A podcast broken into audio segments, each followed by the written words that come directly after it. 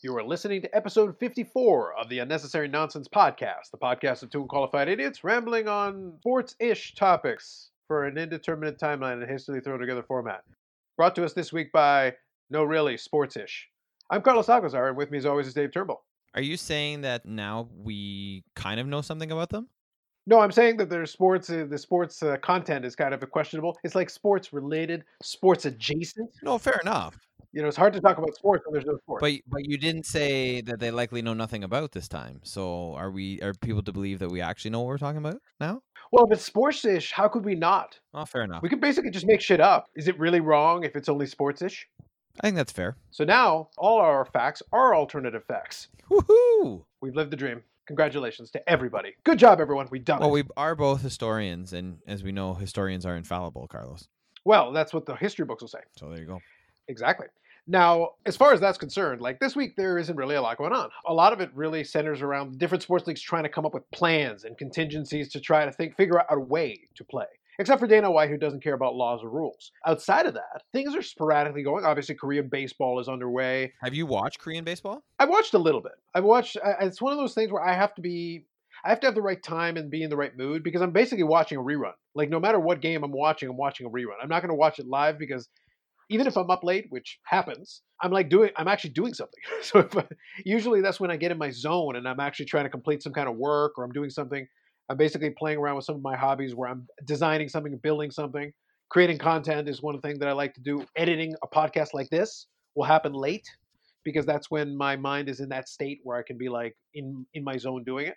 So like putting Korean baseball on would be a little distracting because I kind of want to watch it uh, rather than focus my attention on the task at hand. Oh, that's fair.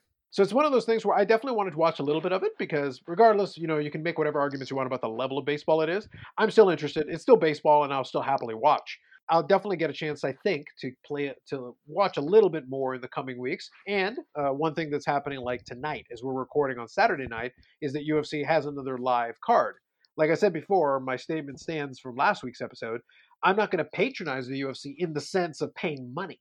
But if you're going to put it on a channel I already have, then turning on the PVR and watching through the fights, I really have no issue with that. Yeah, I think that's fair. Yeah, I just will not go out of my way, but if it's in front of my face and there's some entertainment there, I have no issue with that part of it. One thing we're going to talk about a little bit is uh, we're definitely going to talk about the Last Dance documentary. We're two episodes away from the end, but we're going to talk about episodes seven and episodes eight as we get closer to the final week, which the ep- the final episodes will air within about 48 hours of when we're talking, give or take. Sunday in the United States and then Monday in Canada. So it'll be really interesting to see how people respond and react to the last couple episodes. Now, I only got a little bit of peripheral, I only got to listen to a couple of things related to it, but I did watch both episodes, so we'll have some thoughts on that. Also, the final episode of the Seattle Mariners documentary came out a little bit later than we expected, but it did finally come out, and we got a chance to watch that as well, so we'll have some thoughts on that. And then outside of that, we'll have uh, some general thoughts on kind of the PR battle between uh, Major League Baseball players and the owners, which I don't think they're the only sport that's going to have this, but Major League Baseball has kind of taken the forefront of having this, uh, you know, us versus them and millionaires versus billionaires narrative that other sports may at some point end up having to do as well. So we'll we'll talk a little bit about that. Before all of that, what's going on this week, Dave? You know what? This was a really nonchalant kind of week. Like I, I've had, really. I've had some, at least what I would say, like semi entertaining story every week, and and this week I, I really got nothing. Like the highlights of my week have been like I got all my work done. Uh, I did some cleaning. I finally got uh, some sports pictures up in the office, so that's that's exciting. Going, knowing that Which pictures did you put up? I wanted a- some of a little bit of everything. So I only have really the one Raptors thing. I have an autograph of Damon Stoudemire. So I put that up. Okay. Yeah. Uh, that was, and then the first thing I put up was uh, I have a replica scorecard and uh, official dirt from the original Yankee Stadium to the game I went to, plus my ticket uh, framed. So it was from July 22nd, 2008, Yankees 8, Twins 2. So I put that up. So this is in the office now instead of uh, we're pre- in the old house. This was in the basement. So now this is in the office. Yeah, well, the office is in the basement too, but it's so it's still in the basement. but- oh, okay. and then I have what the, like a print of a painting I got from the 95th Grey Cup. So basically, it's got the Grey Cup, uh, some players, an old helmet, and a new helmet, and then several autographs. Uh, the highlights probably being Geroy Simon uh, on that one, and then I have my original six uh, hockey arenas with very uh, one player from each original six team signing it. The only one we should really care about is Jean Beliveau, number four for the Habs. But because you know Toronto, it's Johnny Bower Because who else, Carlos? Well, it's funny you mentioned that because I was uh, going through my flyers in the in the mailbox because in this week there was a lot of mail that came in, but flyers always come in as well. And I was just randomly flipping through the flyers, and half of them were Johnny Bower autographed flyers. It was weird. Yeah, well, you know he does like to sign, even though he's dead. Well, that's what made it weird. It was like literally they were my flyers, and I was like, oh, signed by Johnny Bower. Why? I don't even understand. And it's like, isn't he dead? Yeah, he probably is, but here's some signed flyers, just like everything else all around my house. It's weird, Dave. Like every piece of paper I turned over is signed by Johnny Bower. Like I, have got stacks of paper all over my office, and everything's signed by Johnny Bower. It's you know bizarre. what's weird is that like so many people listening to this probably have no idea what we mean by that. Like we're not making fun of the dude. We're not like No. you know stamping on his grave. We love Johnny Bower. But literally, that dude was always at every convention while he was alive, and he was signing anything. You could, as I'm going to tell people, Carlos mailed something to his house, and he mailed it back to Carlos signed.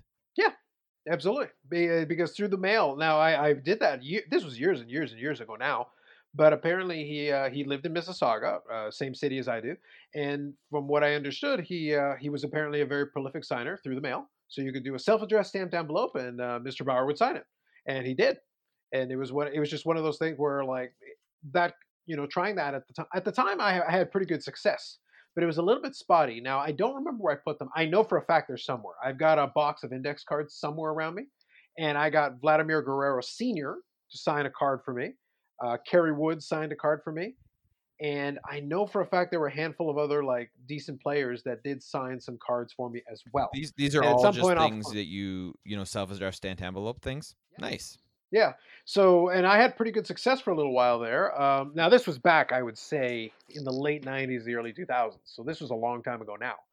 And I know I'm pretty confident I still have that box somewhere. I, I, I have to go look through my storage of crap. That's going to be like one of my projects, going through some of my old crap and figuring out where the heck I put that box because I, I would love actually at some point, once we get back to a quote unquote normal state, I'd love to put some of those postcards and send them off to like PSA to have the autographs authenticated by their PSA DNA because I'm pretty sure most of those autographs are legit. Nice. And I've got some Hall of Famers. I've got some star players that actually did sign for me at the time, and I might have just gotten lucky. And like I said, this was almost 20 years. This is over 20 years ago for most of them, and it just happened to be right time, right place, I guess. Because I, I I'm confident a lot of those guys wouldn't have signed years later the same way. Yeah, it's so true. To So finish that- off the list, I have my Believe Dat New Orleans Saints Super Bowl thing, which has all the tickets, like a replica of the tickets uh, from each home game, uh, each playoff game, and the Super Bowl.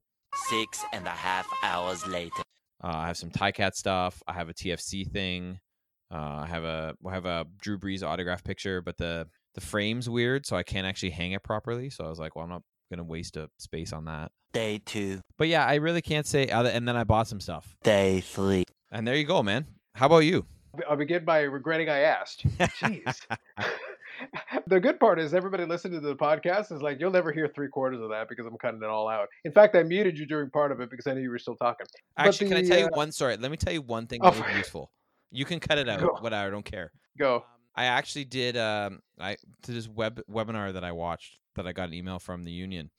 Uh, Okay. I got a free er- home ergonomic assessment for my home office, which actually proved useful. Yeah, because you're old and you're falling apart. So you know, but it was nice that it's free and they were. It's you know somebody from Thunder Bay uh, that was doing it, but Ooh, Thunder Bay, exotic. well, you know, it's better than. I just appreciate. I just appreciate that Thunder Bay was like a, a- like a like a point to add in there. hey, It's like it's it's no Santa Monica Bay. Pier, Carlos, but it's it's somewhere in Canada. Great, fantastic. Anyway, what did you get up to this week, Carlos?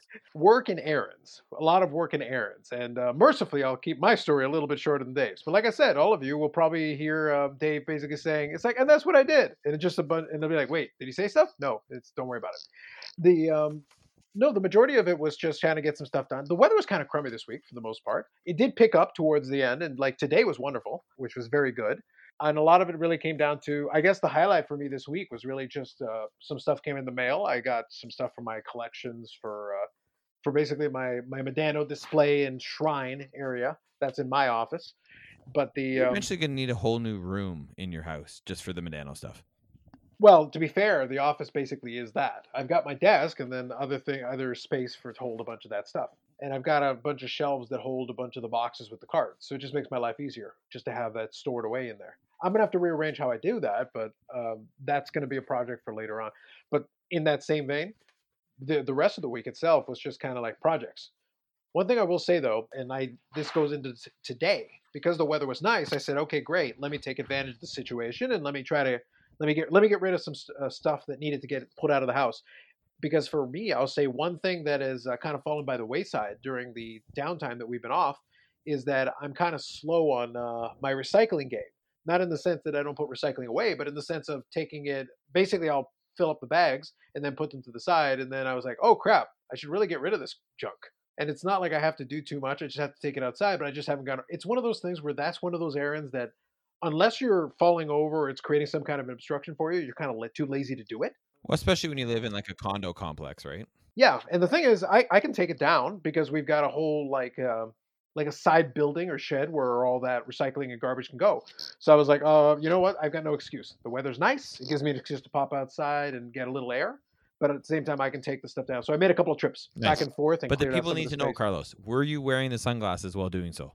Damn right, hundred percent, totally. The um, one thing I'll say though, and the, the- I'll be honest, the biggest culprit and the one that created the most pain in the ass for me in this whole process, the Mississauga News, or as I like to call it, the most useless flyer envelope in recorded history. Care to tell us why? Because it's literally a flyer envelope. It's basically like five pages of news that sandwich like fifty pages of flyers. Yeah, no, I hear you. That seems to be the way now. Yeah, but it's the Mississauga News has always been extra guilty of this because uh, for somehow we Mississauga has managed to build itself into a niche of being the the largest suburb in the entire world where they don't have a real daily newspaper. They just have a envelope for flyers because it's like, well, you don't have any news. And if you were going to cover any news, you'd probably just say, okay, this happened in Toronto. That's not Mississauga. There's 800,000 people here. I'm sure you could make up some news at this point. Well, fair. en- I mean, you should have to be able to say something. Yeah, point. they've got nothing. Literally nothing. Even when things are going on, they're like, okay, there's a thing at the Mississauga Center for the Performing Arts. Great. Congratulations. Something else that no one's watching. You're just hating on it, buddy. Dude, just no. Mississauga's always been a very bizarre place. Uh, I, I enjoy it for what it is, but it is the weirdest. And I, I have to call it a city because 800,000 people is a city. Absolutely. the, the yeah and but we managed to have a city without a real daily newspaper. We don't have a radio station. It, it, it doesn't have an identity of its own rather than just being a lot of space. We've got the mo- we got commercial real estate du jour. We got a hockey arena that's in the middle of nowhere that they built in the dumbest place they could possibly build it that nobody can get to and that whenever you want to have an event everybody's like why don't you just put it in toronto? Why? It's easier to get to. But the parking's free at least. whoop-de-doo. Congratulations. But yeah, no, you're right. Mississauga is like it's a weird city like that. Hey, we're like you know, anytime you say it, like even um, what's the mayor? Bonnie Crombie is that the mayor of Mississauga? it is now yeah Yeah, she is the appointed successor to Hazel McCallion. Yeah, and how she's basically like, oh, we want to secede from the region of Peel. You've heard about that, right? hold on, hold on. I need a moment to absorb this. How many Germany parallels are we going to have here? Because I always joke for many years that the reason Mississauga became so big, and this is my theory, Dave. Let me explain this to you. My theory is that Hazel McCallion actually was able, and Hazel McCallion was is our mayor in Mississauga, was our mayor in Mississauga for about 550 years, realistically from about the mid 70s on. So before Mississauga was really Mississauga the way it is today. But back in those days, she became mayor, and then she remained mayor, and then over time, like Mississauga kind of absorbed all these territories. And and I always used to joke, being a history major, that it was kind of like when Germany started to go like, well, these people speak our language and they're ancestrally Mississauga.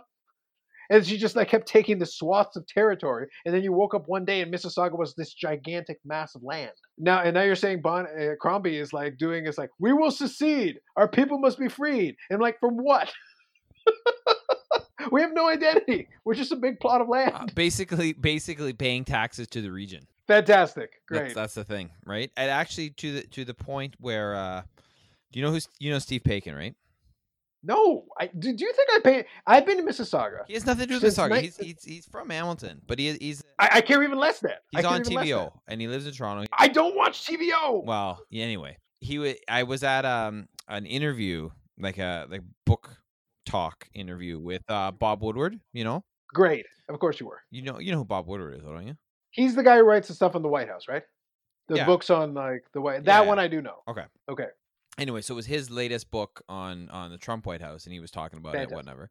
And Steve Paikin was the one who interviewed him, and he was as he was doing his introduction, he's like, you know, I would like to uh, thank Her Worship Mayor Crombie for having us here in her personal fiefdom of Mississauga. Not inaccurate. Correct. Yes. so I mean, that was kind of funny. And listen, our previously reigning monarch, Hazel McCallion, is still around. She just didn't want to officially run it.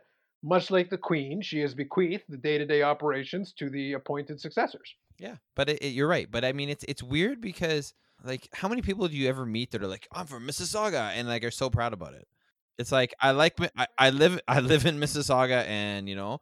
But even then, like people fro- probably talking to other people are like, "Oh, I live in Clarkson, or I live in Streetsville, or I live in Port Credit." They don't like, "I live in Mississauga." I don't know. It's a weird place, man. Yeah, because like I said, the jokes the jokes that I make aside, Mississauga was all these little communities that eventually got gobbled up into greater Mississauga over time. Clarkson is a distinct community. So I'll say I'm from Mississauga, but I, I live in Clarkson. Clarkson is a community that's been around for a long time. And these other little pockets have been, but the Clarkson community has nothing to do with Meadowvale, has nothing to do with like all these other little spots. And by the way, each one of them has their own little distinct flavor, the way the neighborhood is set up and whatever. But like they're within the larger Mississauga. That's why I say like Hershey Center, the hockey arena, is all the way over there. And the way that it works, where the international center is, and I I, I won't spend too much more time getting onto local Mississauga for everybody. I promise I'm almost done. But the, the point is that that area is basically Toronto, but it's a 40 minute car ride from where I am, and we're both in Mississauga Yeah. put it in perspective, you think like in terms of landmass and size, and when you've got that kind of a discrepancy in distance, where Etobicoke is still on the border of Mississauga, I'm almost on the border of an entirely different city. It takes 40 minutes by car to get from point A to point B, and we're still inside of city limits. We haven't left the city. Yeah. It's it's I don't. You that when you've got that, you will not have a unified uh, Mississauga. Like when you say somebody's from Mississauga, yeah, technically they are, but which part? Yeah, it's true. Because it's going to be a distinct flavor depending on the answer to that question. Totally, it is. and I've been here for 32 years. So it's like I'm I'm su- and in this neighborhood for the better part of that 32 years, I know this neighborhood inside and out. But I don't venture to a lot. A lot of those other segments, I barely ever visit. There's almost no reason to go to. There's a handful of hubs that you'll go to here and there, but I spend like minutes of my life in the rest of the city combined. Even though there's a lot of little communities within it. Yeah, I think that's fair. It's one of those things. I spend 100 times more time in Toronto just because it's easier and it's straight over there. But yeah, there's no quote unquote Mississauga identity. It- that that's part of the reason why they don't have a newspaper, they don't have the radio station, they don't have any of that stuff. You need a you need a community and an identity for that to be other than a suburb of Toronto. It's so true, man. But so bottom line on this whole conversation, I think there it's really kind of a holding pattern. I think for everybody, uh, we're kind of on the cusp of the weather being decent, but we're not quite there. Like today, we got a taste of what it could be like, but and we're having a long weekend now, but we haven't gotten to that stage yet. We're still at like it's been unseasonably cold for a while. And I think that's kind of thrown a wrench into everything. In addition to the fact that obviously, you know, social distancing is still in effect and we want to do all that. But I will say, if the weather was a little better, I'd at least sit in my front patio. Like you know, the one I have there, I've got my uh, my table with the thing, and I will say some of the neighbors sat out today just because at least the weather was decent. But to me, it's it's not quite there. Like we're close. I have a feeling if the weather's a little bit better in the next couple of weeks, there'll probably be a couple of neighbors that will at least have like a barbecue with their family in that front area. Even though they'll still keep their distance from everybody else, but still kind of like be in the vicinity, and you'll see a little bit more activity in life. Yeah, I agree. I wouldn't be surprised if that's the way because you can still have it. It's not like it doesn't mean you have to be in a desolate landscape and not see anybody, but it means just give like a respectful distance. By the way, you can still have a barbecue and still have that. I don't see any reason why not. Yep. For sure. So that'll be it. That's kind of that's kind of it for us uh, as we as we trade uh, to take turns on figuring out who's the least interesting person. I think Dave wins today, but only marginally. Uh, but the long-standing conversation in the history of Mississauga, you know, uh, it almost made it as boring. Almost, but we we, we tried our best. Although there's you know there's like one person listening to this like finally they're talking about Mississauga. It's one person, but you know literally one person. And they're like, I wanted a radio station. It's like, all right, where would you put it? Near the Hershey Center? You're an idiot. It'll take you two hours a day to get there and five buses. yeah. Anyway, All right, let's talk some sports ish stuff now. uh, I'm going to have such a bad time editing this. It's going to be the worst. That should be even. that should be the clip there. Just you being like, I'm gonna have such a bad time editing this, and then just like I don't know some kind of like really disappointing music. No, you know what's going to happen is I may have to use like the SpongeBob. uh, by the way, did you hear the SpongeBob clip I threw into last week's episode? Yes. Like yeah, and, and I used it because because in the same vein you were boring me, and even in the recording you were boring me, and I'm like, let me just delete a bunch of this crap and push us ahead. I may just do like the intro, do that, and then click to the real topic. It's fair. it's fair. I wouldn't blame you. So let's let's talk about this a little bit. This week there was a little bit of fun with the uh, Major League Baseball players and the owners, and kind of fighting millionaires versus billionaires, and trying to decide which one of those douchebags uh, we should feel sorry for. Answer: nobody. But nonetheless, do you want to kind of outline, Dave, kind of the Blake Snell part, and also there's a little bit of Bryce Harper content in there a little bit as well. Well, I like the fact that he he made the comments well on Twitch, which is you know infected our podcast lately as we keep talking about it. Uh, Hey, listen, Twitch is doing a good job with that platform, man. They're becoming a lot more relevant. Is all I'm trying to say. yeah, no, I can't argue with you there, Carlos. it's very wise for them because it's like, hey, you know what? If people are, if if quote unquote celebrities and people are going to come on, that doesn't hurt Twitch. And you know who owns Twitch? Who does? I don't know. Amazon. Of course they do. I'm just saying, like they're not fighting you on this. Is all I'm trying to say. Because if you got Amazon Prime, you can subscribe, quote unquote, for free to one of the to one of the Twitch streamers, and they receive the the normal amount. Uh, so it's like five dollars a month to subscribe to somebody, and they get two dollars and fifty cents of that. So you can basically gift them two dollars and fifty cents. Hmm. Yeah, no, I don't really want to do that. Was that? I said I don't really want to do that, Well, if you already have Amazon Prime, it doesn't really cost you any extra. but I get it. Why? and I have Amazon Prime, so I mean, I'm Yeah, still giving the- Amazon my money, right? yeah, that's what I mean. Like the, the you're giving Amazon the money either way, whether you do it or not. But in this case, you can also, you know, do, if you actually watch somebody on Twitch, then that's your way of patronizing them without actually taking money out of your own pocket. All right then.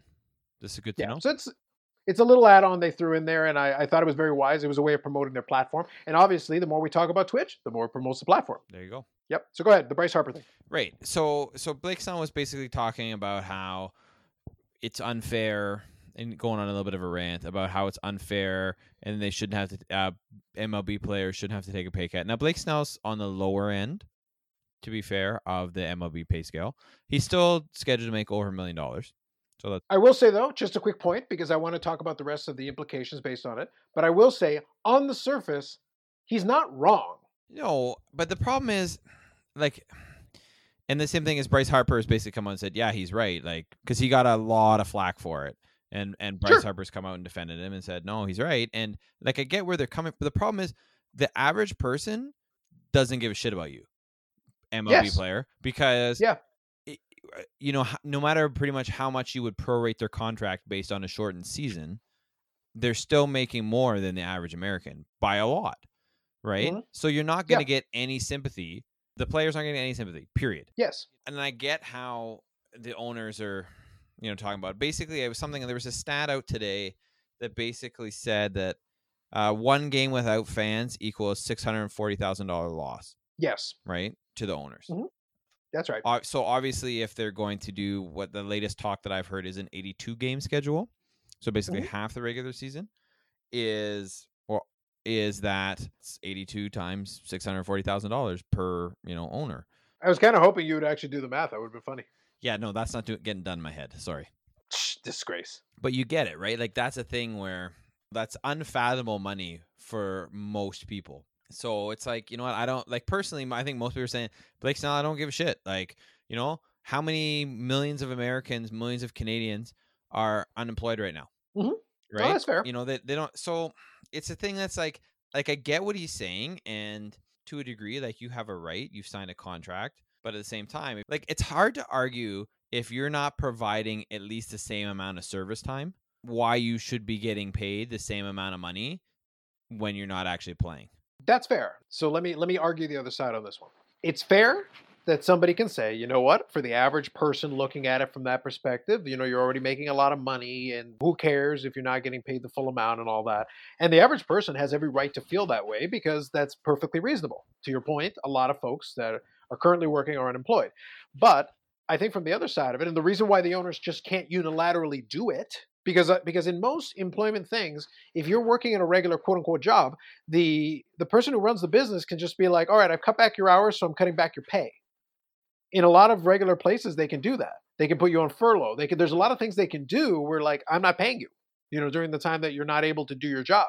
and they would be within their rights to do that. But the the reason why they can't do it here is because those athlete contracts are guaranteed contracts. And the thing is, when you sign the contract, you're signing it that if if I am capable physically of providing the service or playing the game or doing whatever, then you pay me. It's not based on the it's not prorated based on the amount of game. They don't get paid by the game. They're they're paid with the idea that it's like, well, you should be available for 162 regular season games, but the contract says I get paid this per year, full stop, broken down in these payments, full stop. And the poss- and the reality that the owner would lose, I think it was 640,000 per game, right? Yes, that's correct. Yeah, so that works out to just under 52 and a half million dollars a year for one team. Yeah, that's a significant amount of money.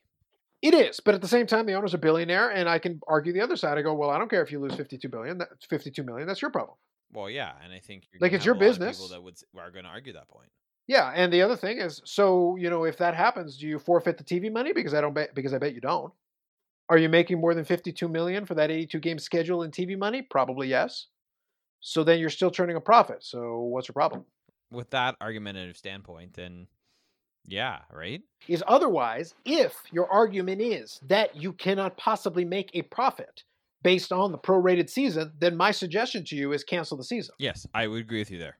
Because it's like if your argument is, my, I go back to my original statement from the last couple of weeks. If you're telling me you cannot run a business and make money, you're telling me somehow you're paying the players so much money that their, you know, that their salaries are so onerous, the salaries that you agreed to, with a system where while you, while you don't have a hard cap, you do have a luxury tax, which you guys came up with. You're telling me that you still couldn't control yourself. You're still paying Mike Trout $35 million a year. Is that Mike Trout's fault or yours? Well, exactly. It's Yeah. So it's one of those things. If I'm a player and I have a contract, unless I have done something where I am impeding it from being fulfilled, and in this case I'm not, because right now none of us are playing, then pay me my money. I don't care what your situation is. That's your problem, not mine. And the the reality now the the beauty of it is the owners get to be able to play this card of like oh those greedy players. It's like what about the greedy owner who wants to go back and play uh, in order to recuperate their money because the TV money is bigger, full stop. And it's one of those things where like I don't begrudge somebody making money, but at the same time, like if you sign a contract, you honor the contract. If you cannot honor the contract, okay, great, then make all the players free agents and let's see what happens. yeah. Because because that, if you can't honor the contract, then cancel the contract, and then let's re- revisit this discussion because that'll make things real interesting real fast for because there's going to be somebody who will break ranks and be like, oh my god, I can get an all star team. I'll pay all the players. Well, then you reset the market. It's like I get both sides, but at the same time, it's like I don't care about either one of your plights. But the players are not wrong when they can say like, well, we're not the ones who are breaking this. Why do I have to give you back money because you screwed up? Yeah. Well, exactly. Yeah, and at the end of the day, if your business is profitable or not, that's not my problem. You're paying me to play. You're not paying me to make. If no fans came in the stand normally, that sucks for you. But you still have to pay me. like imagine if you're one of those teams who have like no attendance, like no, before, and the players are getting paid a bunch of money. Well, you then you try to trade off the player or dump off the player for salary considerations. Well, did the change? Did the player not perform the service? You still have to pay them. Now, if you trade them to somebody else and they take on the the salary commitment, well then great. But the point is, you signed the contract. You still have to pay them, whether you have attendance or not. Yes, this is true. All true. And it's the same. It's the same issue here. In this case, we don't have attendance because of a safety issue, but you still want to have the games for the television product. Therefore, the players are are in a good in a reasonable position to be like not ridiculous and saying like, look, if you still expect us to do the same job that we were doing before, then I expect you to pay the contract that we already agreed to. Why on earth would I give you any money back? Now, bringing it back to a real world example, imagine if we're in the same vein. You're in a job where you still you're not going to you're not you're not firing me, you're not laying me off, but at the same time you want to retain our services, but my contract is such that you pay me X amount per month. Now, can you furlough me and do all that to a certain degree? Yes, but what if my contract? What if I'm a contractor of some kind, and my contract is a certain amount per month, and I'm capable of providing the service. It's just you won't allow me to. Then we have to figure out what the compromise is. But it's like technically, I don't have to give you back anything. But at the same time, you could say, well, we can't do any service, so I can't keep paying you, and that's where we get that's where we get stuck. And then our lawyers get involved because then we have to figure it out because uh, because I'm like, well, my contract was locked in for X amount. Yeah. It goes into litigation. Yeah, and I and I mean this very well could go into litigation. I hope it doesn't, uh, in general, but we don't know what's going to happen. Every time a league gets closer to a plan, or some leagues, it seems that another wrench gets thrown in it, right? But Ken Kershaw's come out and said, you know, I really want to make sure if we're going to do this that the owners and the players are on the same page, and you know, so there's been some players who are have been more diplomatic about it. Uh, obviously, the agents have had their say. Uh, Scott Boras has been extremely vocal. Of course, Is Blake Snell a? I- I'm thinking he might be a Boras client. Um, it's possible. He he does have a lot of clients in it. I can try to look it up. But the, um, but the, I but the point don't know. is, you know, there's lots of people who have stake, and the point is, you're not going to make as much money as you did, right? And I think it would be smart on the players to say, okay, we're going to do some kind of prorated salary here, obviously, and then and then see where it goes, right?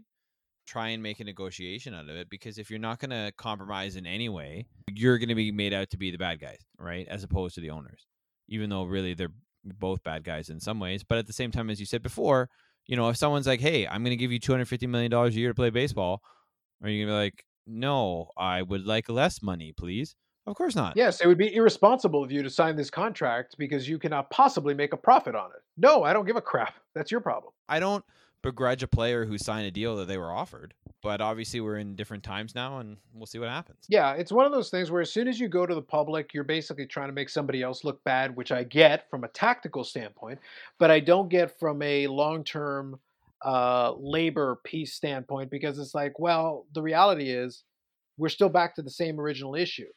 If you're telling me that I have to, if I, if you're telling me that I have to claw back my salary to allow you to be profitable, then my statement is, what's wrong with your business model?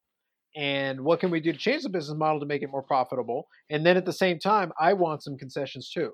I want something in return because you're taking money out of my pocket. Yeah, which I think is fair. It's like you got to ask for something because it's like I'm not giving you something for nothing. I, I think you got to figure out some kind of compromise and go from there. Yeah, I just don't want to let the owners off the hook because again, they're basically trying to plead poverty at the same time that it's like, well, if that's the case, then maybe you need to sell the team to somebody who knows how to run a business. Exactly. That's just my thing on it. Now, I will say one other thing, kind of branching off of this real quick, is that I think the bigger issue, uh, the Blake Snell thing was obviously he got some flack for it, but then the one who gets a fair bit of flack as well is uh, Bryce Harper because he's getting he's got the mega contract, right? Yes. Which makes it a lot more interesting and more fun. I guess the question is though, like, do the higher salaried players have either a more of a responsibility or b more of a target on their back if they have if they even discuss these matters? Are they kind of in a no-win situation given their contracts? Of course, they're in a no-win situation. I don't think there's any way you can argue that they're not, right? Especially Har- and especially Harper, who's a bit of a polarizing figure to begin with, right? Only a little. I mean, it was somewhat satisfying. I'm not gonna lie. Uh, to watch Nash, uh, sorry, Nash. I want to have said Nashville, but the Nationals, Washington Nationals, win the World Series the year after they got rid of Bryce Harper or didn't re-sign him. I mean, there's, I don't know, there was something satisfying in that. But I've never been a huge Bryce Harper fan. Uh, I think he's, you know, a slightly overrated player.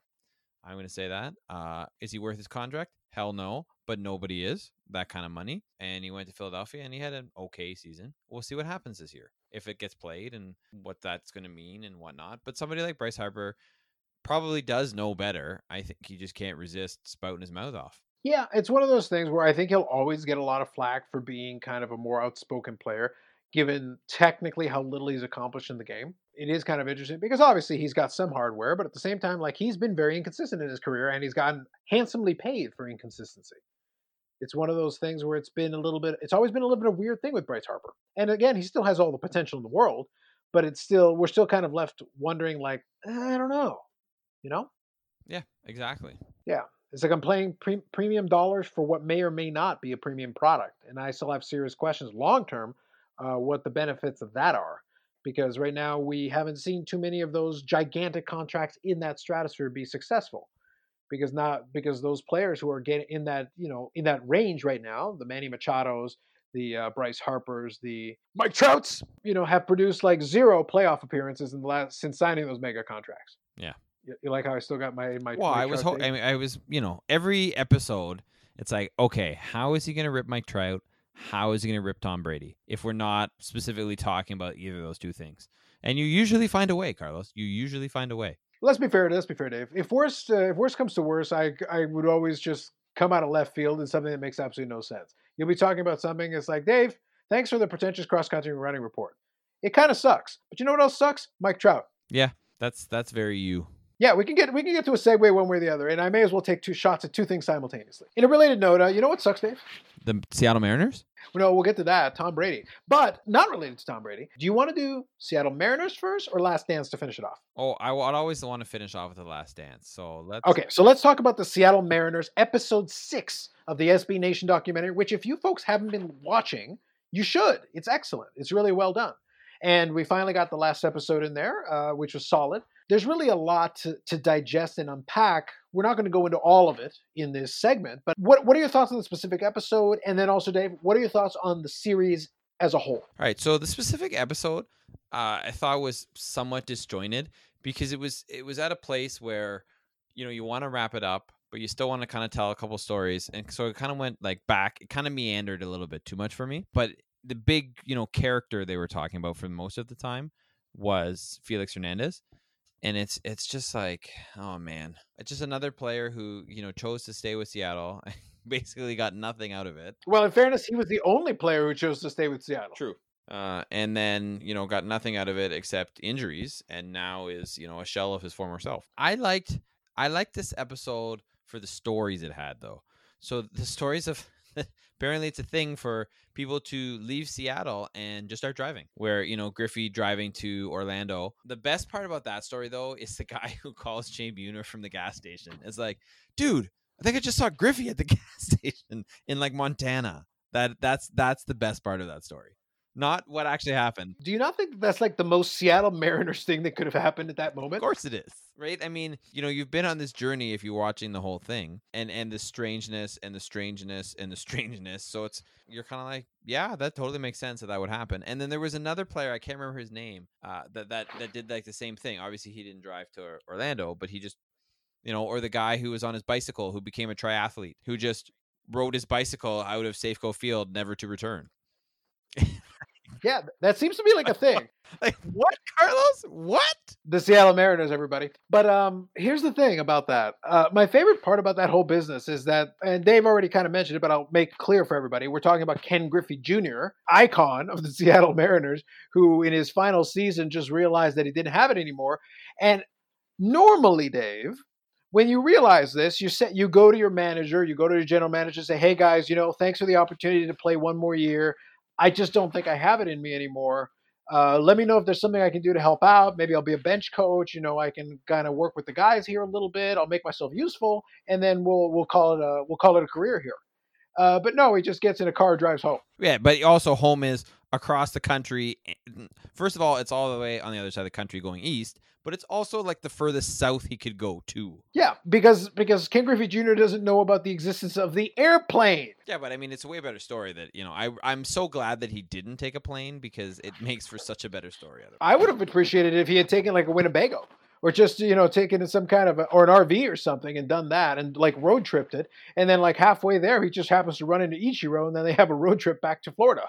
Yes, yes. I think that would have been like a beautiful cherry on top, chef's kiss kind of. Yeah, why not?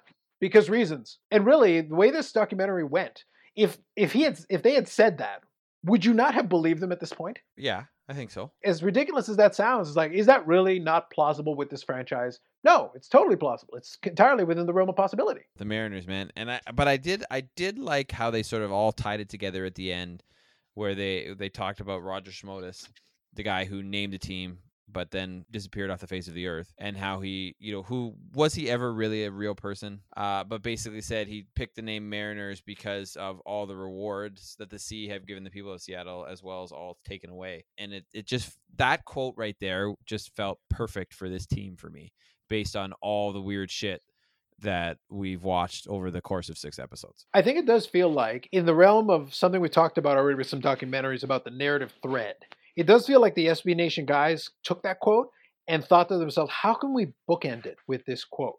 And then as they went along the narrative, they managed to find their way back to that original quote. And it, it I, I felt like as a narrative thing, like, yeah, I think to your point, and, and I, by the way, uh, just so we're all clear, I find it tremendously ironic, and I want it on the record that I find it tremendously wonderful that Dave would talk about someone meandering, considering I may have to cut out like 10 minutes of the first part of this podcast. But the thing is, the final episode in the end stuck the landing.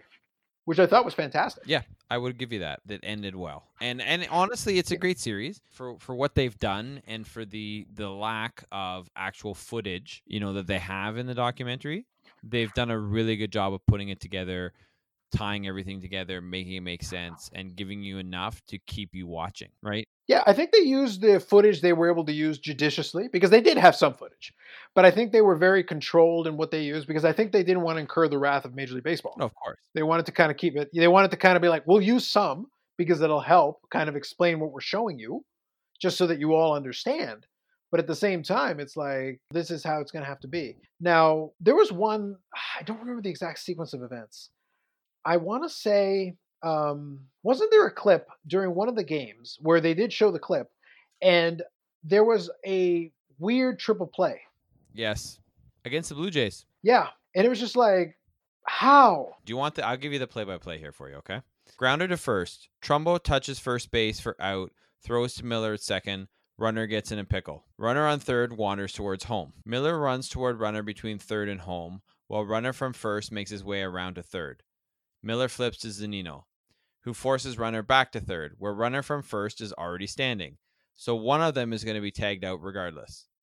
But then Carrera, for some reason, stepped off third base and Zunino tagged him out for number three. As you do. Yeah. And that right there is the Seattle Mariners, ladies and gentlemen. So even when something goes right, it's because of weirdness. In this case, it wasn't something bad that happened. It's something good that happened, but it's still weird as hell. Yeah. It's just, oh my.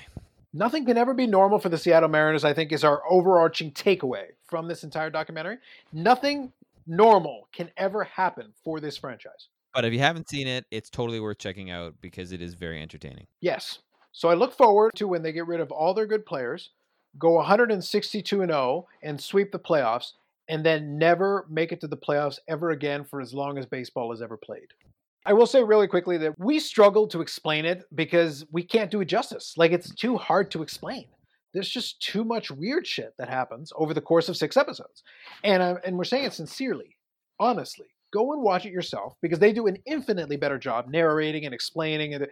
Because you have to kind of stick with it because stuff will be like you'll have kind of a crooked eyebrow to it, and then you'll be like, "What does this have to do with it?" And then it's like, "Wait, just wait." Yeah, absolutely. It'll come around. You'll understand why, and they do a pretty good job of saying, "Remember this name, or remember this date, or remember this person, or whatever," and then they refer back to it, and then the reference will kick in later. Which is a which is a good thing to to know too. Yeah, because like I said, they do a pretty good job. It's very clear they had an idea in mind as they built these episodes, where each episode built on itself, and eventually you realize what the themes were, and you were eventually able to go like, "Oh, so that's what you were talking about back an episode ago, or whatever," and then you'll get there, and you and you end up with an overall this very colorful existence of this franchise where you, you have no idea what the future holds for this team, but it, whatever it is is probably going to be bizarre.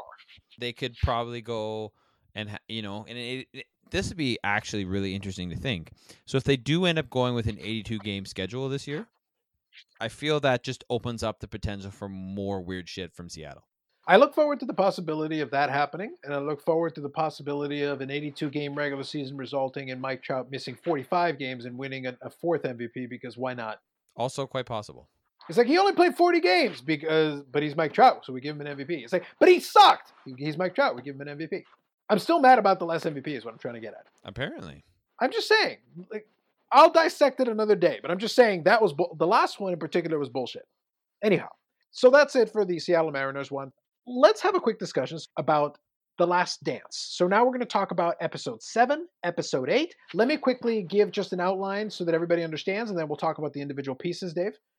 So, really, all that needs to be known is that by this point, the narrative has moved along and the documentary moves backwards and forwards in time. So, you have to keep that in mind. But by episode seven, we get to the third championship, Michael Jordan going to play baseball, the death of his father. There's a lot going on here. And Michael Jordan was very exhausted, but then he goes to try to play baseball. And then the Bulls try to play with Scottie Pippen being the lead guy. And do quite well. They only won two fewer games. That's right. And he did pretty well, all things considered. But as you go along and you continue down this thread, the the next part of it is that now Michael Jordan returns and then they actually have a playoff loss in 95 against the Orlando Magic, which then fuels him to go into the next repeat. And then obviously you continue forward into finally getting into the last dance season because we've gone back and forth and then now we're progressing along in that season as well. So episode 7, episode 8, but first let's talk about episode 7, the end of the first repeat, and then Michael Jordan going to play baseball, and then and then obviously his father getting murdered and what's going on during this time period. Any thoughts on that part first before we get to episode eight? Yeah. So before I talk about that, I just I learned something this week that I found was a really interesting tidbit. I don't know if you knew it, but I wanted to put it out there. Did you know that there's I think three locations that Michael Jordan's interviewed in? Do you know none of them are actually his house? Why not? Uh, is are any of them in a casino? No. Although that would have been No. awesome. There are, so, so what happened was they rented a, a Miami mansion for like one of the interviews. It's the one where there's like palm trees you can see out the window. Okay. and then the other two the director was like hey to his friends like hey guys i uh i need someone to interview michael jordan can i use your house like could you imagine getting a phone call uh yeah carlos we need to uh do an interview with uh tom brady can we come over by your place like, No, the answer is guys. 100% yes because I don't have air conditioning or heating. He'll be miserable. It'll be great. so i just thought that was kind of an interesting thing um i was excited to watch this episode because i love baseball and i love this documentary and i was obviously jordan's baseball career was very short-lived and not overly successful uh, but i heard one particular interesting thing uh, so i listened to a couple well he's in the documentary terry francona who was actually the manager of the birmingham barons at the time who is he managing now is he a cleveland manager now Uh, he was up until recently. I think he still is. So, uh, but the the point is that he the the comment that he said with 1500 at bats, and I listened to an interview with him on a ESPN baseball podcast as well. He said the same thing on that interview. With 1500 at bats, Jordan would have been a major leaguer. But there's a theory out there that I was listening to another part. Where we're saying like, yeah, he said that, but he fully well knew that he's kind of saying Jordan would never made the major leagues because he knew that he was never going to get to 1500 at bats based on his age, which I found kind of interesting. The thing is, that's not true because if Michael Jordan had felt like doing it, Jerry Reinsdorf would have let him keep playing until he was 405. True. Like he at um the he was paying him his basketball salary to play minor league baseball. So clearly, yeah, he which I to think is another interesting point too that I did not know previously that he was getting paid his basketball salary, which so he's getting paid a crap ton of money to, you know, ride the bus from game to game. Yeah. So the so the thing is that from that perspective, Jerry Reinsdorf was trying to keep him happy in whatever way he could keep him happy because he was still kind of the meal ticket for the franchise. All like even if he was in an ambassador role, he's still a meal ticket for the franchise. But um, I don't have an issue with Terry Francona saying it, even if it's not completely sincere, because I think he would have improved. He only played one season. Like we can't act like he spent years and years and years playing minor league baseball and didn't show improvement. He only had the one year. Oh. and and remember he's also thrown into to double A, which may not be where I mean, obviously someone his if it wasn't Michael Jordan, obviously he's gonna start at, you know, A ball, some kind of rookie league. Who knows? Probably right? A ball or Arizona Fall League, something like that, just to get him Well, started. he played in the Arizona Fall League though. No, I got it. But that's once he had once he had had the eh, the year in Double A. I'm saying they would have probably said, Yeah. train for summer, get, and then we'll put you in Arizona Fall League, and then you can roll into like a Double A or a Single A. Yeah, and you know he did quite well in the Arizona Fall League, by but and he did not horrible. I mean, I think maybe he did better than expectations, depending on I guess on what your expectations are. He hit what two hundred two, uh, and I think his on base percentage was like two eighty nine, uh, in his season at Double A. But you know he went right into Double A, which is probably not where you normally would have started out in that situation. The best way to look at it is this, and this is the way I'll put it to you. We're still talking about professional baseball. Like people think like, oh, double A. No, double A is still professional baseball. It generally means the pitchers are good pitchers, but they have a weakness. They don't have the uh, the ability to change speeds or hit locations or whatever that a professional at a higher level would have. But the the gap between A ball and double A ball is huge. The gap between double A ball and triple A ball is huge. And then you go triple A to the major leagues, you'll see from a lot of guys that are dominant at the triple A level that can't manage at the major league level, that struggle. Yeah, And, but you also see a bunch of guys and now i don't know if it was the same case then but now that you know hot prospects go straight from double a to the major leagues they skip triple a Totally. But the thing is, if you're a great hitter and you actually know what you're doing at the plate, the skill will translate. Like I'll give you Yeah. I'll give you an old example of one that you know outside of like Toronto area people forget about. John Olerud didn't play a single game of minor league baseball. that is correct He went straight from college to the major leagues, and he and Yeah. he won a batting title, and he hit 350 for the New York Mets a different year. So it's like Yeah. if you can hit, you can hit, but it's an acquired, it's it's an ability. It's something that you have to work on and harness. And Michael Jordan spent years and years, like he played baseball. in like high school, and you can't jump from high school baseball to you know to playing in the even even a quote unquote low level professional baseball. And Double A is kind of when you're getting closer to that higher level baseball because you're you're on the cusp of Triple A, and then you're on the cusp of major leagues. And it takes time to develop and process that because even in the documentary they talk about it. When they're doing the assessment, they say, okay, he's actually hitting kind of okay. He had a hitting streak to start off because he's hitting fastballs. And they say, okay, let's see how long it takes for them to realize that they need to start throwing them off speed. Because that's what happens with a lot of hitters who can hit a fastball. If you can hit a fastball, you're halfway there. But the second half is when they start realizing that, and then they start throwing you off speed to, to mess with your timing. Yeah, it's it's like, are you Serrano or not? Yeah, and that's how they play that game to you, because uh, it's like there's there's a, a thousand guys at the AAA level who can rake when you throw them the fastball. They can crush it, and you're sitting there, and you'll watch them do it, and it's like, oh my god, this person should be in the major leagues. And then they throw them a curveball and they spin like a top. Yeah, exactly. And that's a big difference, a big di- and I can put it in a different perspective kind of to let people kind of think about this. Let's put it this way. Years ago now, it was like back in 2013. I was a J season ticket holder. And one of the things I got to do uh, was I got to play in um, I got to go do a little event at the Skydome where they uh, had Duane Ward there. And you got to do all these little drills and things on the field, and it was fun. Um, and as part of it, Duane Ward would throw batting practice where he let everybody take a couple of hacks. And here's the thing: Duane Ward, you know, his arm was busted, uh, which ended his major league career. But Duane Ward can still throw it harder than the average person. But at the same time, he's also trying to groove them down the middle to let you make contact. Yeah, exactly. A lot of people who were athletes and other things and thought themselves as athletes would go up there with an aluminum baseball bat and they'd get hits because Duane Ward is grooving it in there for you. But they'd still struggle to hit certain balls because if somebody hit too many, then Duane Ward would start to throw some uh, off-speed pitches, and they would look like complete idiots. And that's a Duane Ward who's in his fifties. How did Carlos do? I barely made contact with the ball. I had a migraine headache and spent the new t- next two days in bed. That sucks, man. It does, but it was one of those things where now a migraine headache will really mess with you. But I can tell you, he threw, he could actually throw pretty hard, all things considered. And he was trying to groove it in for me. It wasn't that. Uh, let- let's put it this way: under normal circumstances, I would have no problem hitting a couple of balls he was throwing because they were right where you want them. I just couldn't like. My head was bothering me a little bit when I was fielding. It wasn't giving me an issue, but I was there, there's where I was wearing. I was wearing shades indoors because the stadium lights were bothering my eyes. Right. So I didn't realize what the problem was until I spent the next two days in bed. but um, yeah, but it was one of those things where at least I got to go in there and step onto the plate against uh, Duane Ward, you know, and it was fun. But I will say that I would love to have done it where I was feeling better. Yeah, for sure. But I can definitely tell you that he could still hit his spots. He could still throw at that time. This is seven years ago now, but he could still throw uh, it decently. It- again, he's, he wasn't going to play professional baseball anywhere. But again, this is a former major league pitcher who was very good. Like he was an exceptionally good closer in his day. The- again, this is a guy in his 50s who could still throw pretty well. And when somebody got a little too cocky, he'd just throw an off speed pitch and just kind of screw with you. Well, that's funny, actually. I like that. Now think about somebody in their 20s who's still got all their arm strength and is able to do whatever they want. Yeah. Well, They can make you look absolutely stupid. So that's the difference between like an amateur just kind of screwing around, going to the batting cage and feeling good about themselves, and somebody who's pitching against somebody whose job it is to try to prevent you from hitting. They're not trying to help you.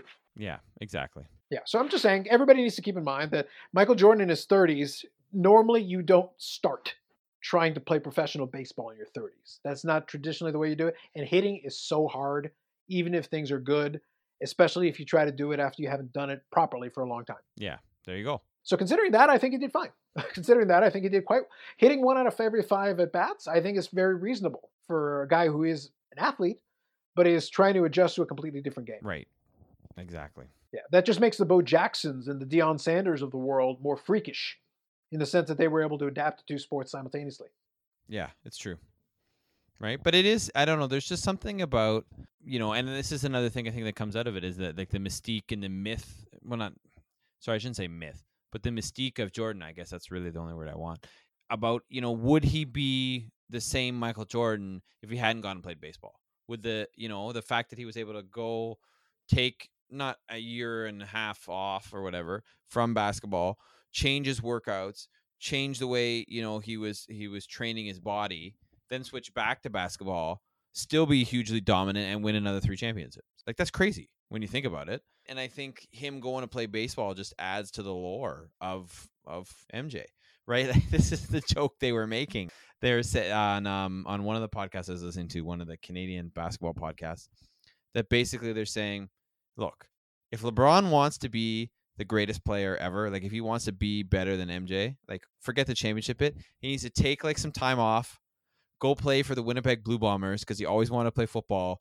play like a season with them, and then come back to the NBA and dominate. I think that would be entertaining, but I think it would be better eh, to to the point that we're trying to make is that um, if he goes in and he uh, and he goes in there and does that for a season, wins the Grey Cup, and then goes to the NFL for a season and becomes a and like catches the game winning touchdown in the Super Bowl, and he's like, "Eat this, Jordan." And that game winning touchdown was thrown by Jameis Winston. Absolutely. You know, uh, listen, all time, you know, great New Orleans quarterback. It's about time, after all these years, that New Orleans finally had a quarterback they could be proud of. Somebody who can lead that franchise to its first ever championship. And if he especially if he said like, "Eat this, Jordan," now go get LASIK, everybody. Even better.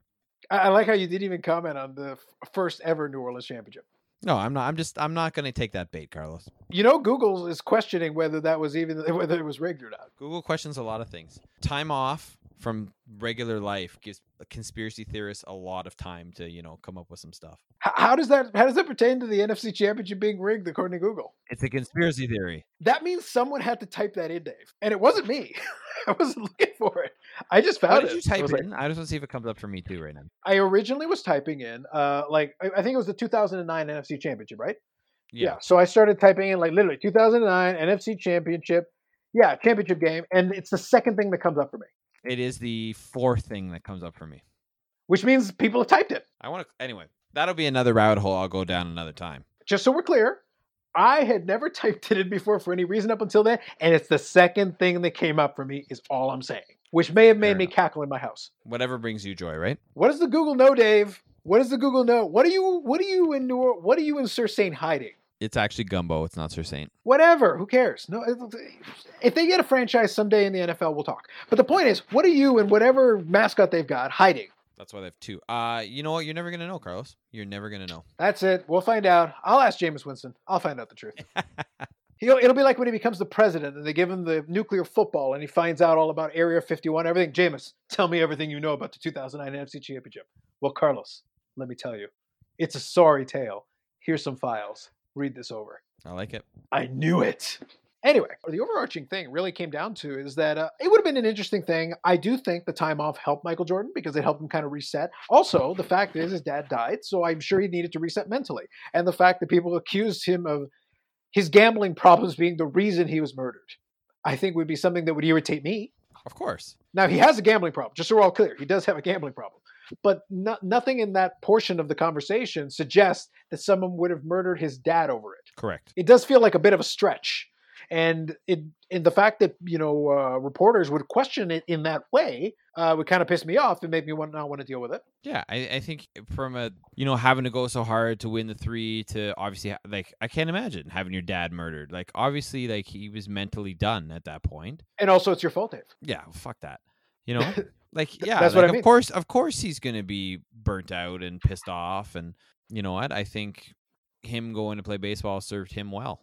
Obviously, Yeah. in the long run. yeah and i think uh, they did do a good job in the documentary of covering that because part of the thing with him playing baseball was he was able to focus his attention on something else that he wasn't necessarily good at and i think that's the thing with jordan he needs a challenge right so Yeah. completely taking on a different sport qualifies as a challenge and obviously he's not the greatest at it so he can't claim to be so for him it's like something to consistently pursue and try to get better at a certain disciplines and try to learn how to hit a curveball and do all those things and then at the same time he gets to kind of hang out with uh, his teammates who like know he's a great basketball player but is like as a baseball player frankly i'm better than you are.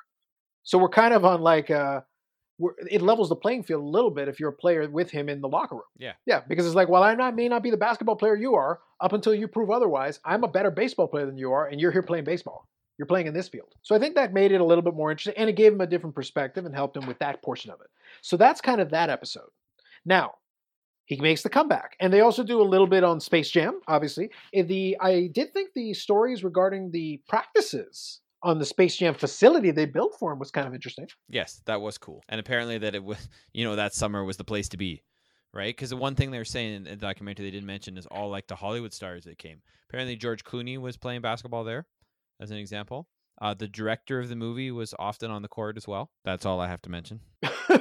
what? Nothing about the cast the characters of all the NBA guys was, that came. no, I was well? just gonna say I, I feel like if you've watched the thing, that's pretty common knowledge. I didn't want to get into that. I was just saying that No, it's fair, but I think I think the documentary sheds light on the lengths that they went to accommodate Jordan on the movie set, because they literally built him like a little facility with you know workout equipment and with a court and with all that stuff, so that he could do that while in between shooting. It's kind of an unusual arrangement, you know, No, especially sure, think but I mean time. that also goes to hit like Jordan's character and him being like this unique person where it's like, whoa, you're shooting a movie, you're getting you know, your your shoot starts, not you're getting up at seven every morning. Your shoot starts at seven in the morning. You're going all day and then you're playing like basketball after your shoot or in the middle of like when you have a break and then you know you're probably going out gambling at night. So they didn't mention the documentary, but I mean, you know, we can read between the lines, right? Now, uh, so that leads to the obvious question. So, um, how many? Do, what do you think the LeBron facility will look like for Space Jam 2? That would be interesting. I would be very doubtful if he'd build a facility. Oh, I don't think it'll happen. I mean, LeBron's been in a couple of other movies too, right? Oh yeah, yeah, yeah. But more of a cameo role for him though in those. This would be one where he's technically in the starring role. The thing is, he could have one done if he wanted to, but I just don't know if his mentality is to then spend his time off the shoot focusing in on basketball. And um, we'll finish off the Last Dance thing, but I actually have a, a LeBron-related uh, Jordan thing that's kind of funny from something else I saw. But I'll, I'll remind me. I'll talk about that at the end. So Jordan comes back, and then they lose to the Orlando Magic. His first year back in the league, basically, and part and parcel of the conversation was that he was no longer in basketball shape, quote unquote. He was kind of getting himself back into basketball shape, which then led him into uh, obsessing over the offseason to get back in order to refuel and reload for the following season, which obviously led to the 72 and 10 season. Yes. Right, which is which is crazy to think they actually went seventy two and ten. Yeah, and that was kind of the big thing. And like I said, we won't know for 100% certain. One thing that is, again, and I think Bill Simmons did a good job pointing out this out because, again, you have to do context, right? There were some really bad teams. There were some expansion. The league had watered down a little bit for that year. But that doesn't take away from the fact that it was a historic season, no question. So basically, from this standpoint, uh, you get past that point. He comes back. They retrain. They have the 72 and 10 season and finish it off beating the, I think it was the Seattle Supersonics for the 72 and 10 season. And then Michael Jordan has one of my favorite moments in the documentary where they talk about uh, Gary Payton's uh, perspective about him starting to defend Michael Jordan later on in the series and then having a little bit more success. And then him saying that, you know, he kind of wishes that he had started guarding Jordan earlier. And then Michael Jordan's response basically cackling at the notion. I mean, that's the thing. Like Jordan's ego, right? I mean, honestly, like I don't think either of us are gonna make an argument that he isn't the greatest player ever. But it's it's really funny to just watch him like brush off any notion that he wasn't better than everyone else or that anyone could ever get the better of him. Absolutely. That was that's what made it hilariously funny. But like it was a belly laugh, like a solidly and he's just like dismissively, oh the glove. And it was just it was just so funny the way that it came off. But at the same time, I laugh because I, I would love to. If I was the directors, I would have had some fun with this. I would have then cut to Larry. Uh, I would have cut to Larry Bird and, and Magic Johnson going like, "Yeah, except for the 1980s when we all whooped your ass." That'd be funny. you know? How convenient! Or the bad boy Pistons, right? Like, Yeah, it's like uh, great, G- good, for you for winning championships after we all got old and got injured. Yes. Was he? eh, Am I going to make an argument that he isn't the greatest basketball player of all time? Absolutely not. He's the greatest basketball player of all time. It's just interesting that you know he's. It's just the edge of Jordan, right? And his his, his like pettiness that he uses to fuel him, right? So the fact that George Karl didn't say hi to him, he's like, "Oh, I'm going to destroy you guys," and you know, in the restaurant, and or the was it was it B.J. Anderson or the guy who used to play for the Bulls, but then he went to the Magic. I think it was. I think B.J. Armstrong. Yeah, BJ Armstrong, right? And he's like, "Good game." And I don't. I mean, I'm not sure how much of uh, in your face he was trying to be when he said that to Jordan, but it's like, here you go, right? Or I don't know. I think it's a clip from the next episode, or or I can't. Remember, I think maybe, but basically there was some guy from the Utah Jazz who was like. Oh man, you shouldn't have retired because I'm gonna beat you. You know, I would I would have got you right.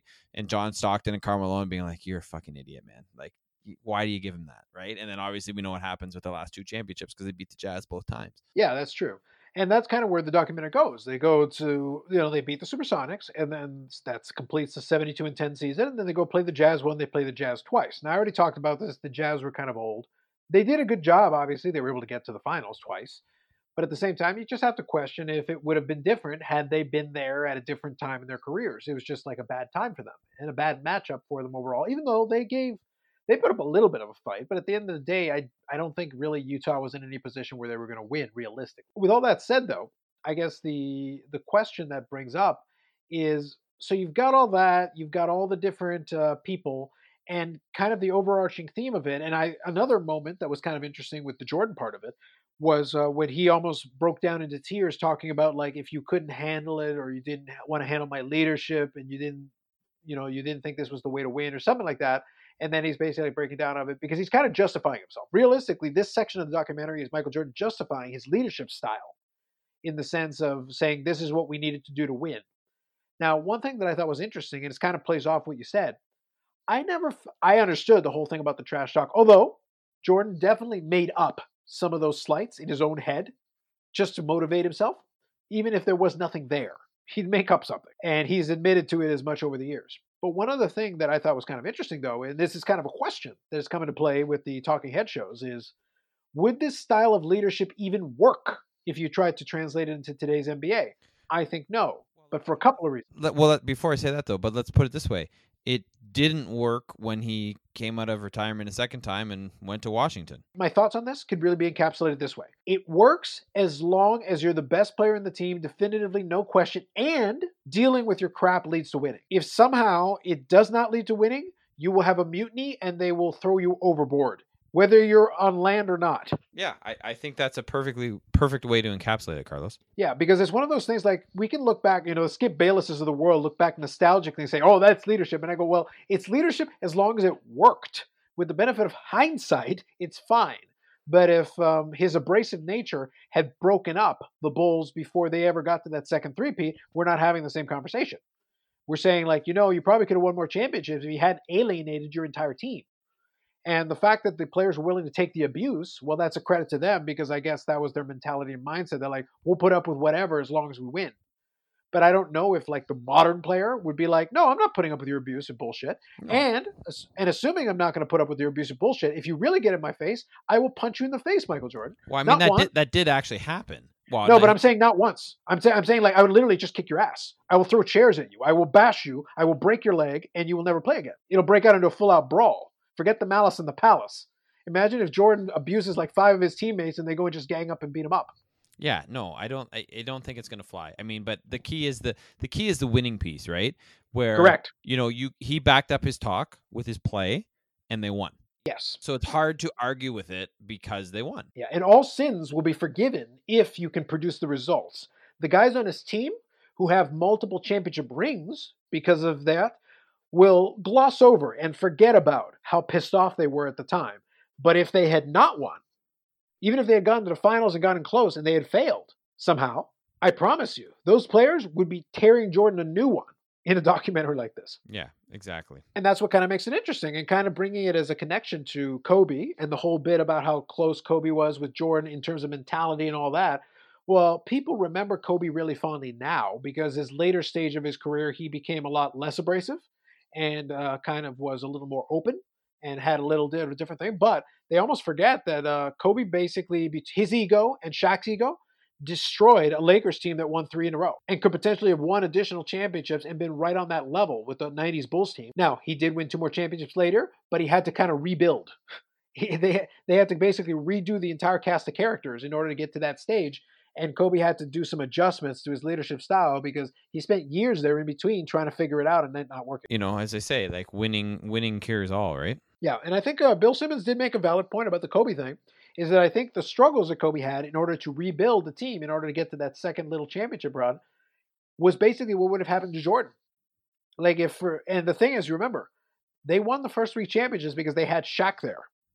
Now, Scottie Pippen was a great player, but he wasn't Shaq in his prime. No. So if Kobe had tried to be that much of a jackass and a douchebag early and doesn't have a Shaq there who's already got a big ego that can kind of keep it in check a little bit, and a Phil Jackson who can kind of make that work, I promise you, they don't win the initial championships, and then Kobe maybe never wins a single championship in his career because he would have alienated everybody and had nothing to show for it.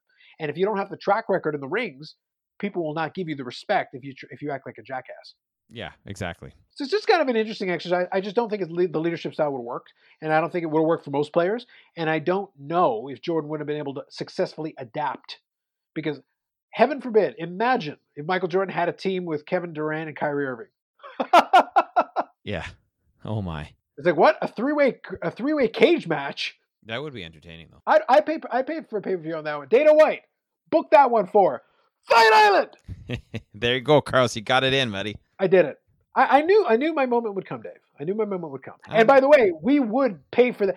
We would pay for that pay per view for, for from Fight Island, and I promise you, we Zoom party that shit. Yes. Yes. And double yes. Absolutely, everyone, everyone's in on this. Ogilvy, everybody, no exceptions. Everybody's watching the three way cage match from Fight Island. Full stop. Sign me up. Anyway, as far as the documentary is concerned, I really got nothing else. There, there's there's definitely some other stuff in there, but um, I really don't want to talk about his dad's death too much. That doesn't interest me. I it was it was important because it was part of it was a big part of the story. Baseball thing we talked about that. Uh, we talked about kind of that lead up, and now we're we're at the stage now where we're approaching. Now we're in the playoffs of the the Last Dance season. We're approaching that last stage, and we got two more episodes. So, um, do you have any kind of expectations or thoughts on how we're going to kind of tie this together and finish it off? Well, I, I mean, not really. In the sense that I'm, except for I'm looking forward to two things. One, that I think episode nine is gonna do the Steve Kerr backstory. Uh, there's they've been teasing that the director has, so I'm excited to hear that because apparently he has a really interesting backstory, uh, and some parallels to Jordan as well. And then uh, Larry Bird is a coach of the Pacers team that uh, they ended with the Reggie Miller being like, "We're gonna end Jordan's, you know, run," right? Which obviously they didn't. So we'll see. I'm I'm excited to go more into that matchup, right? And Reggie Miller himself was a notorious trash talker, so I'm curious as to if that comes out in in it as well. I believe it will, yeah, for sure, because he was known for that. It was kind of his thing. I will say though that that Pacers team came legitimately close to dethroning that Bulls team. There, they had a real opportunity, and that's kind of goes back to what we talked about already in a previous podcast. That the, the greatest challenges the Bulls ever faced all came out of the Eastern Conference prior to getting into the finals, and unfortunately, the finals just never lived up to that billing. Yeah, it's true. Which just kind of leads you to like you're not going to devalue it because at the end of the day, winning the championship is winning the championship. But I guess I, I just don't think of any of those championship runs as iconic for the finish. Uh, you don't think about those NBA. It's not like like us like in those uh, in previous episode we talked about like you know games you're going to go back and rewatch. Yeah, there are moments, but I don't know if I would rewatch any of those series, even if I wanted to, because it's like, well, yeah, but were the Bulls really in any danger? Not really. Not in any of those. So, and if there's no peril, then it's not really that, doesn't really feel that competitive. So then it's like, well, what are you going to do? It is what it is. Well, exactly. So yeah, we'll see. We'll see what happens with the next uh, couple episodes. Obviously, I'm looking forward to them and looking forward to discuss them on here uh, in a week's time. Sounds good. Now, one more thing I'll talk about. I did mention a little earlier about that LeBron James thing, comparison with the Jordan thing. And uh, there was a little piece of media that I watched that was unrelated, not di- not directly related to this, but it was kind of funny with the way they timed it out. One of the other YouTube channels that I do check out from time to time is Bleacher Report, and Bleacher Report has had its long-running series Game of Zones. Are you familiar with that one? Yes, I am very familiar with that. Are you familiar with the latest season of Game of Zones? Not as familiar. Okay, I would suggest to you and everybody else go and check out the latest season of Game of Zones. It's a couple of episodes in, and the final season because this is the final season of Game of Zones according to Bleacher Report, and the final season of Game of Zones involves um, a team led by King James LeBron taking on the zombified version of the Dream Team led by Zombie Michael Jordan. I love it. I love it. it just i'm just saying timing wise it fits and the last episode in particular is very poignant I will be checking that out, Carlos. yeah because uh, and game of zones they do a very good job with that because there's a thousand inside jokes all i can tell you is watch out for cameos because there's a bunch of media guys who are in that watch out for scenes in the media dell i'm not spoiling anything for you it's part of the episodes the media dell and you'll see cameos from skip bayless bill simmons stephen a smith Shaq, and like and a- bunch of others. There's there's like a hundred references, and if you pay close attention, you, you will have chuckles. You will have the opportunity to pause some scenes because holy crap. And and again, I'm not going to spoil it for you. there is reference, speaking of zombies, to possibly a team that may be zombified. I like it. I That's all I'm it. saying. There, there's a lot there if you really pay attention to that thousand in jokes per episode. There's a lot. Beautiful. Yeah, so that's my recommendation. That you know, in a in a world devoid of live sports, my recommendation for you this week, everyone, go check out Bleacher Report. Go check out Game of Zones. There's a couple of episodes in. By the way, the long episode. They call it the long episode. It's 12 minutes, guys. It's it's not it's not going to take up a ton of your time. Check out the episodes. You'll laugh. Brian Windhorst is in it. Hilarious. All right, man. I'm glad. Thank you for the uh, recommendation. So, and like I said, it'll be timely because some of the jokes kind of play into the debates we're having today. So it's kind of fun. They- They do a very good job catching on the right timing and the zeitgeist of kind of what we're talking about and what we're thinking about as well. Perfect. So that's it for that. I think uh, that's all we've got for this episode already. A good, solid, long episode. Now, if I take off Dave's rants, uh, this episode will be about 15 minutes. Perfect. So for myself and Dave, we thank you for listening to the episode. If you want to check out more episodes, you can check us on iTunes, Spotify, Google Play. There are social medias. We may never update them again because I'm lazy. But if we ever do, they're going to be in the show notes in addition to anything else we throw in there. There's really no articles this time around. Uh, I've got nothing for you as far as article, articles are concerned. A lot of it was just opinion pieces this time around. But do check out, if you haven't already, check out the last couple of episodes of The Last Dance up until this point. Get caught up. If you haven't, you're the only one because a lot of people have been talking about it. Uh, check out the the SB Nation documentary on the Seattle Mariners. Guys, it's random, but if you love your baseball and stuff and weird shit, that definitely covers it. And check out the Game of Zones, like I said, as I gave that recommendation. So that's it for myself and Dave. We will catch you in the next episode of the Unnecessary Nonsense Podcast.